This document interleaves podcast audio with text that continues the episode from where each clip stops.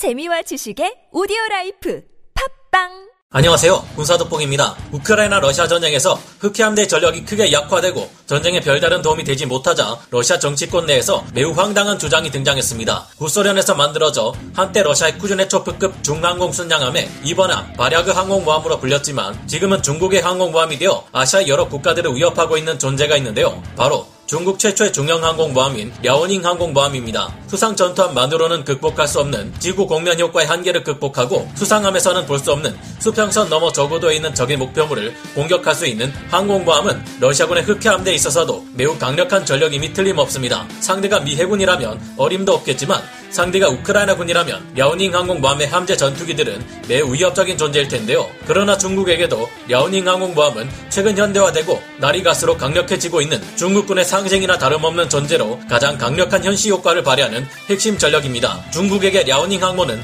원래 러시아의 항모이니 다시 내놓으라는 주장도 어이없고 중국 또한 어렵게 손에 넣은 이 랴오닝 항모를 내줄 생각이 없을 텐데 왜 이런 주장이 나오는 걸까요? 또한 우크라이나를 상대로는 가장 강력한 해군 전투함 전력으로 평가되는 랴오닝 항모를 다시 가져오는 것이 도움이 되지 못하는 이유는 무엇일까요? 전문가는 아니지만 해당 분야의 정보를 조사 정리했습니다. 본의 아니게 틀린 부분이 있을 수 있다는 점 양해해 주시면 감사하겠습니다. 현지 시각 1월 5일 러시아의 자유민주당 소속 국가두마 의원 세르게이 카르기노프 대표는 러시아 정부가 다시 중국으로부터 랴오닝 항공모함을 되찾아와야 한다고 주장했는데요. 쿠즈네초프급 중항공 순양함의 이번함인 바리아그함은 원래 구소련 시절 건조되어 운용되었지만 소련이 무너지자 우크라이나에 귀속되었던 항공모함입니다. 하지만 신생 국가인 우크라이나에게 항공모함이란 너무나 과도한 전략 병기였기에 공정률 70%에서 건조가 중단되었던 항공모함인데요. 중국은 원래 소련이 만든 이 바랴그 항공모함을 해상 카지노로 쓰겠다는 거짓 명목으로 우크라이나에게 약 2천만 달러의 매우 싼 값에 사들여 온 다음 중국에서 대대적인 개조를 거쳐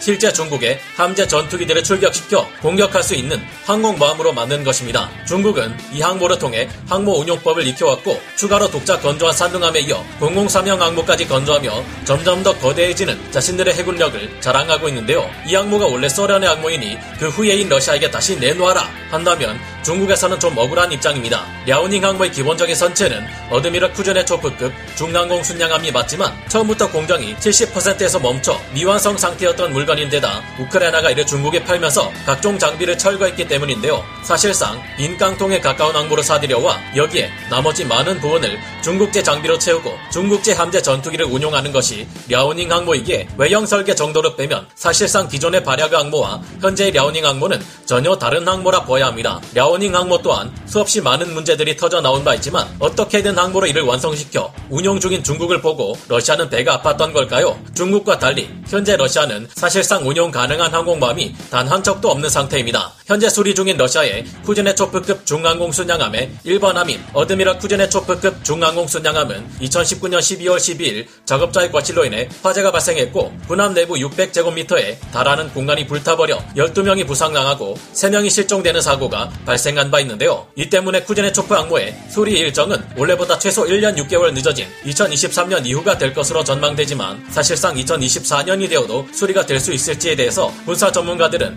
회의적인 입장을 내보이고 있습니다. 러시아 내 극단주의, 민족주의 정치 세력 자유민주당의 대표인 카르기노프 대표는 전쟁이 일어나기 이전부터 러시아가 우크라이나에 침공 전쟁을 일으켜 그들의 영토를 러시아 연방에 일부러 복속시켜야 한다는 주장을 해왔던 지독한 인물인데요. 이번에 그는 중국 해군의 랴오닝 항공모함을 러시아 정부가 다시 사들여 흑해함대의 기함으로 운용해야 한다고 진작에 제안했다고 밝혔습니다. 원래 이 항공모함은 소련의 군함이기에 러시아 해군의 일원이 되어야 한다는 것이 러시아 국영방송인 리아노보스티 통신과의 인터뷰를 통해 밝혀진 한결같은 그의 주장입니다. 그는 우크라이나 정부가 니콜라이오의 조선소에서 썩어가던 5만 5천 톤의 발야그함을 고작 보드카 몇 병 정도의 가격에 팔아 넘겨버렸다고 비난했는데요. 2천 달러라면 그래도 247억 6,800만 원인데 도대체 무슨 보드카가 그렇게 비싼지 모르겠습니다. 어쨌든 카르기노프 대표는 중국에게서 랴오닝 항모를 다시 사들여 흑해함대의 기함으로 삼고 여기에 이미 세상을 떠난 블라디미르 지리노프스키라는 전 국가두마 의장의 이름을 새로 붙여야 한다 주장하고 있습니다. 그러나 쿠제네 초프함의 소리도 제대로 되지 않는 지금의 러시아가